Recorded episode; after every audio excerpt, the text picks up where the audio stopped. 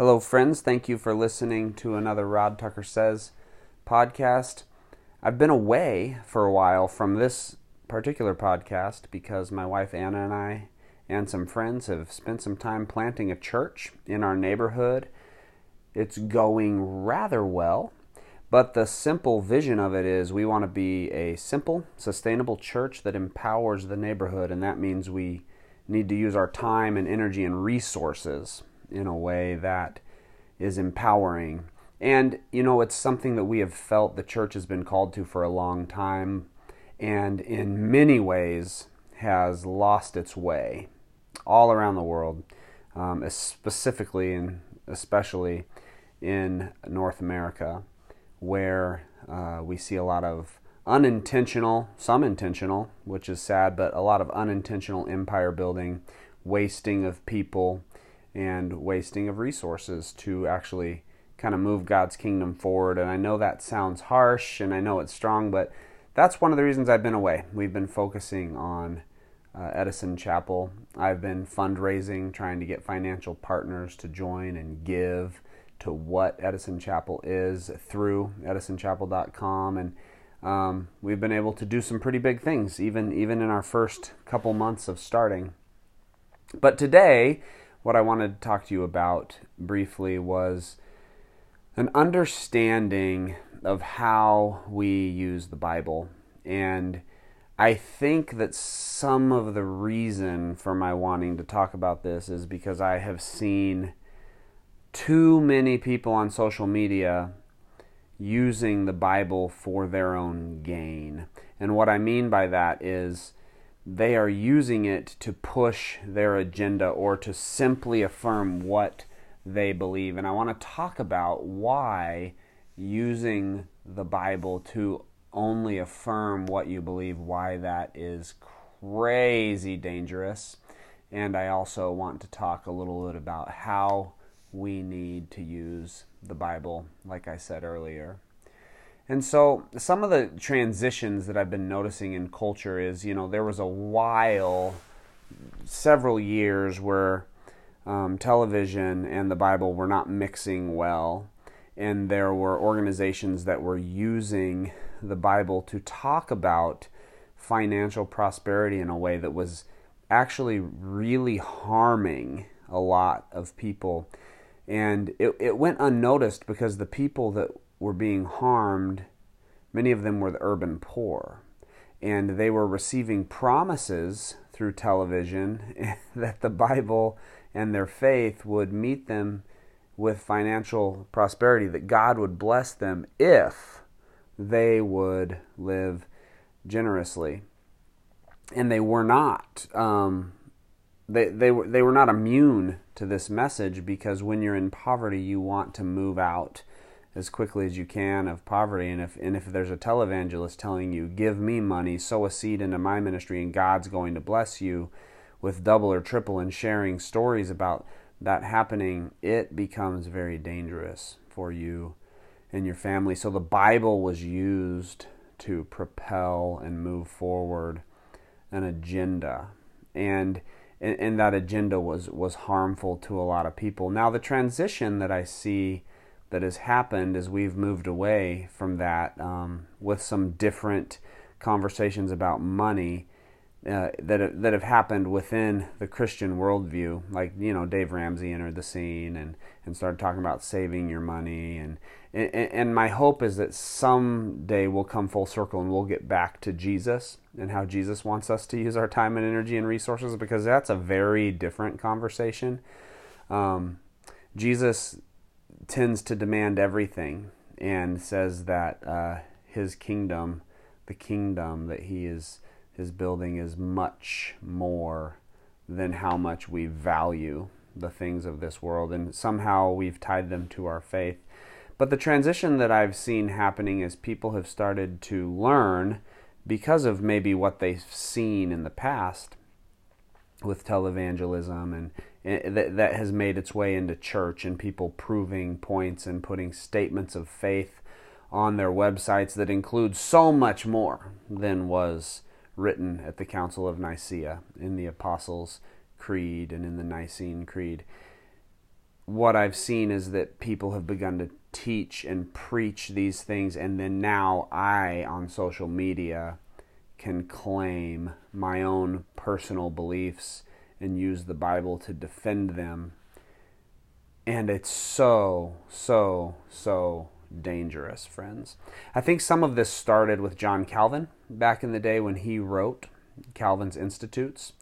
John Calvin was a lawyer, and he sought through the Institutes to prove logically an idea that is shared amongst some denominations nowadays called TULIP, which begins with the premise of the total depravity of man, and Calvin sought to prove the total depravity of man. And once he felt like he had done that, he could have a logical progression of thought that would make the case for everything that he was trying to say about God.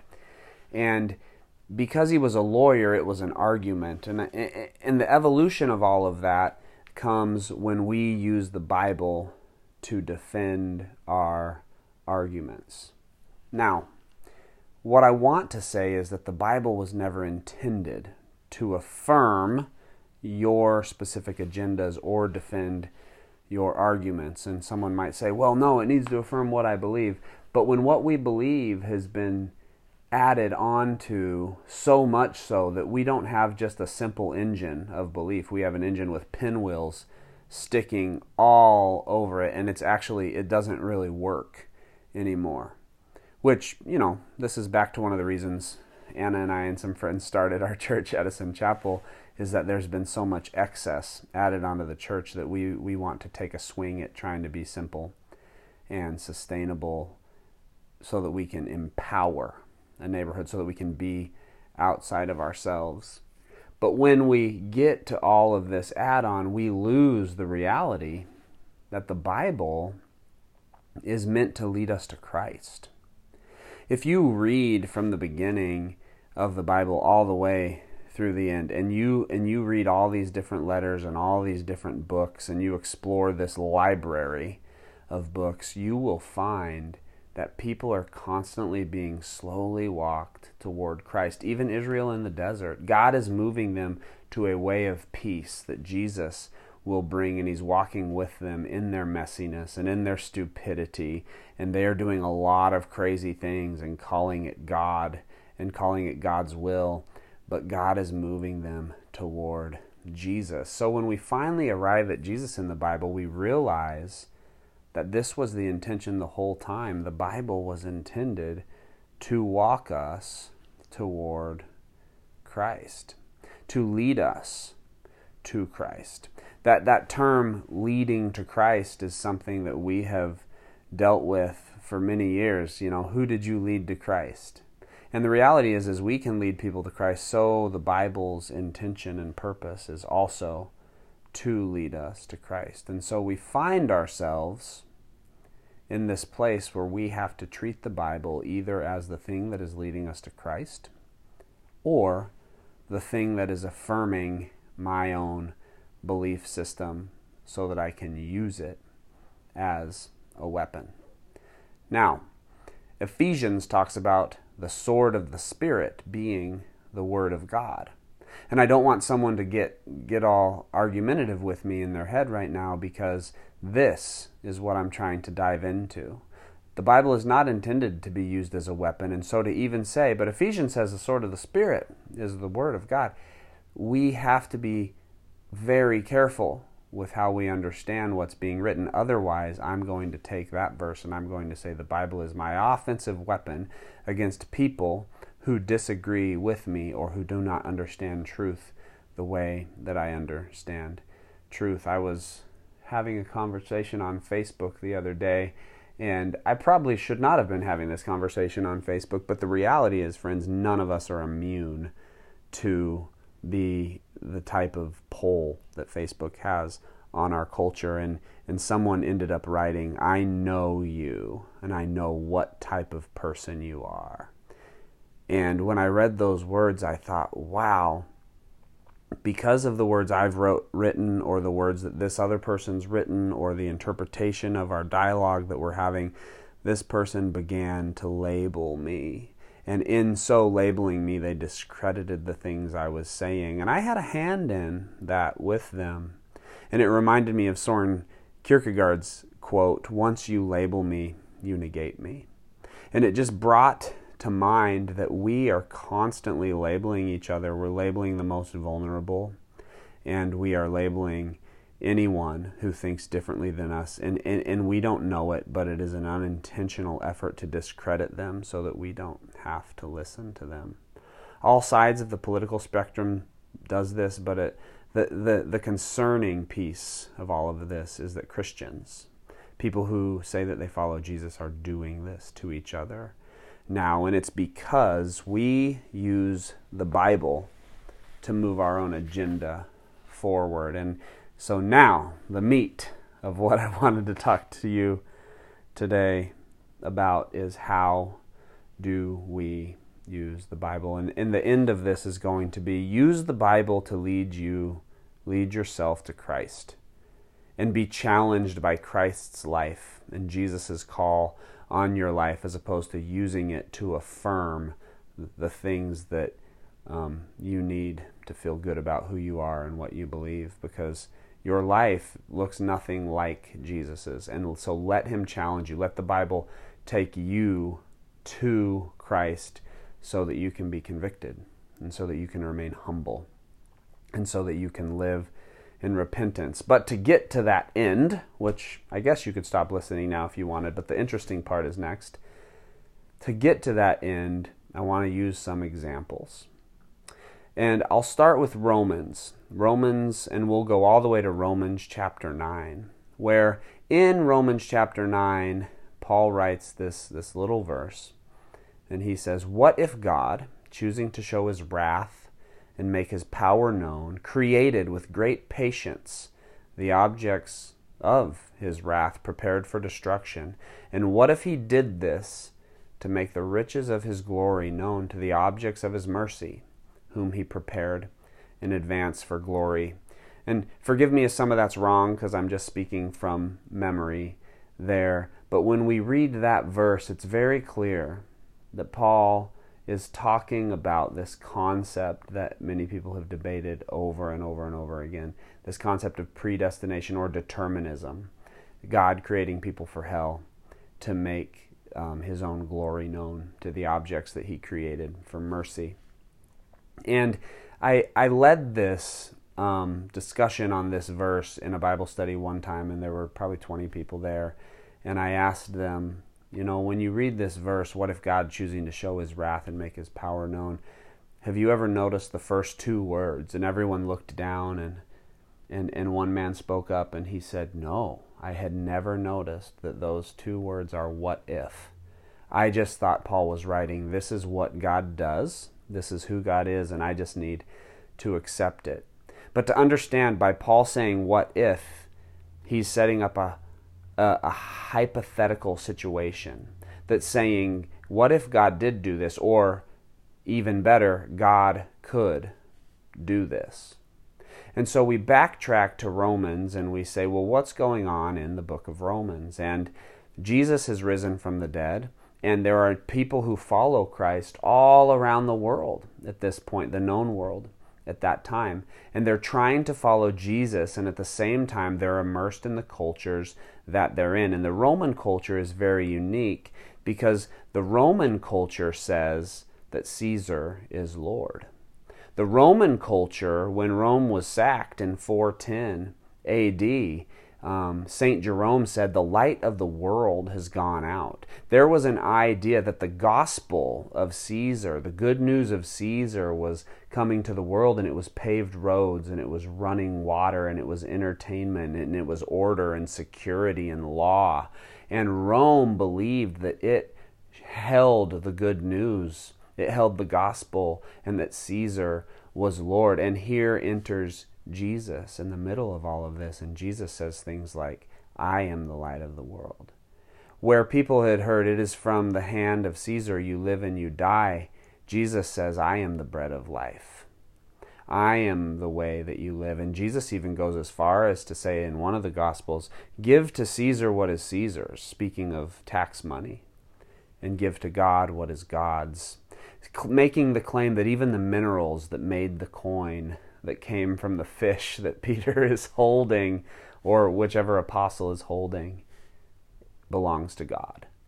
So give to Caesar the little things that he made for himself, but everything else belongs to God, which includes your life. And so Paul is writing this letter to Roman Christians who are trying to follow Jesus, who have given their lives to this new Lord and Savior, Jesus Christ, but at the same time immersed in a culture that says Caesar is Lord. And now you understand why someone might say, you cannot serve two masters. And so we get to this point where Paul is writing this letter, and he gets to Romans 9, and he says, what if God, choosing to show his wrath and make his power known, bore with great patience the objects of his wrath, prepared for destruction? What if he did this to make the riches of his glory known to the objects of his mercy, whom he prepared in advance for glory? And you find Paul saying, God is so much bigger than Caesar.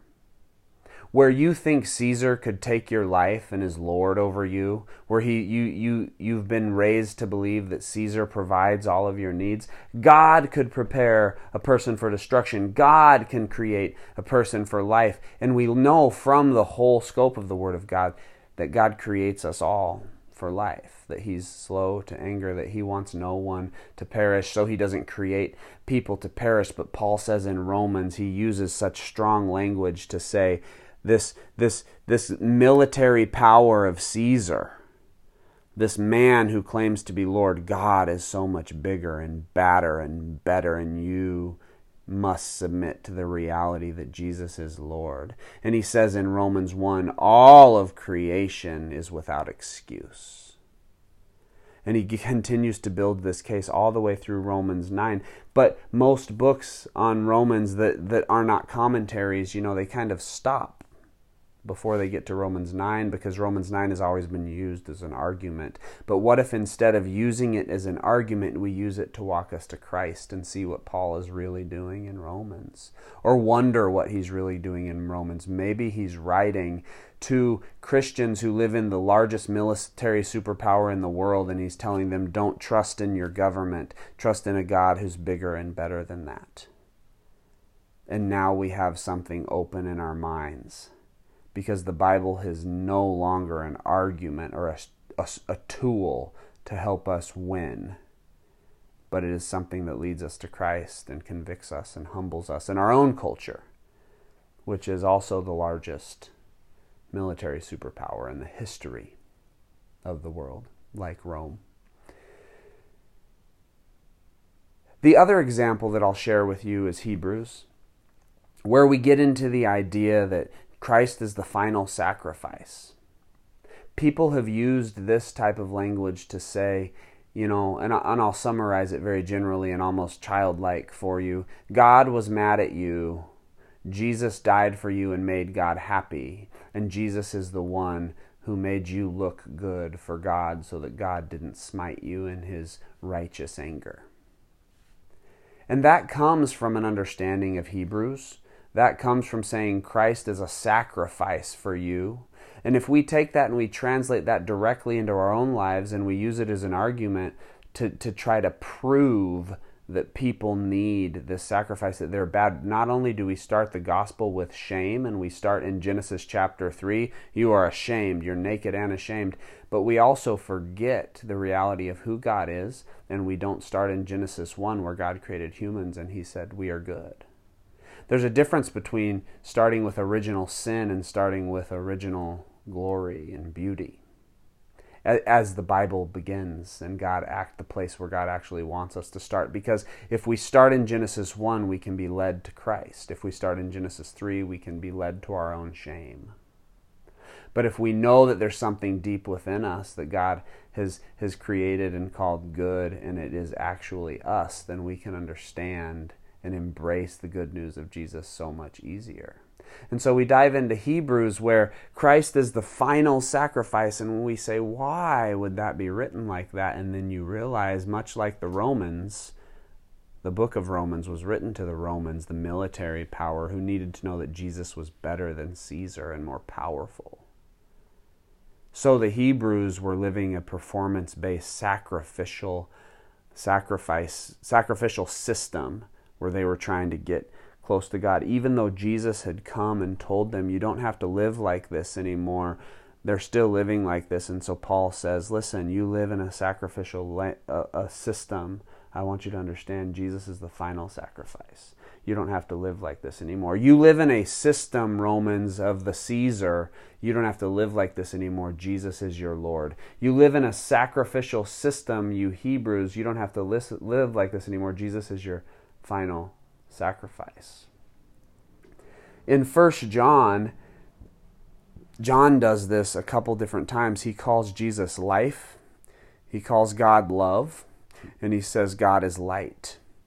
And that's not like a direct thing. He's not being a scientist saying life is God or light is God or love is God. He's saying God is these things that you know in the deepest parts of you and that you see in the truest moments of your life. And you understand from the very beginning of time when life existed, God is that. God is those things. This is who you're trusting in your faith. And it's almost like these letters, the Hebrews, the Romans, 1 John, all of them are these creeds being written that say this is what we believe and this is how we're going to believe. And we can choose to let the Bible lead us to Jesus. Or, friends, we can pull out one verse and use it for our agenda to show someone else that we're right and that we have memorized parts of the Bible better than others. And that is called proof texting, and that is using the Bible as your own personal weapon, as opposed to letting it be the actual sword that it is, that cuts through bone and marrow, that cuts into your soul and leads you to Christ. And so my hope for us is as we use the Bible, how we use the Bible is important. And that we understand that the way that we need to be using the Bible is simple. We use the Bible to lead ourselves to Christ and to learn to live how Jesus lived. We do not use the Bible to shame another or to win an argument or to prove a political belief. We use the Bible to lead us to Christ. And in that way, we can call it the Word of God. Because, friends, it's not an argument. It's not a case. It's simply God's Word because it leads us to the capital W Word of God, Jesus Christ. And may it be that in our lives. Thank you for spending this time with me. Thank you for listening. Go in peace.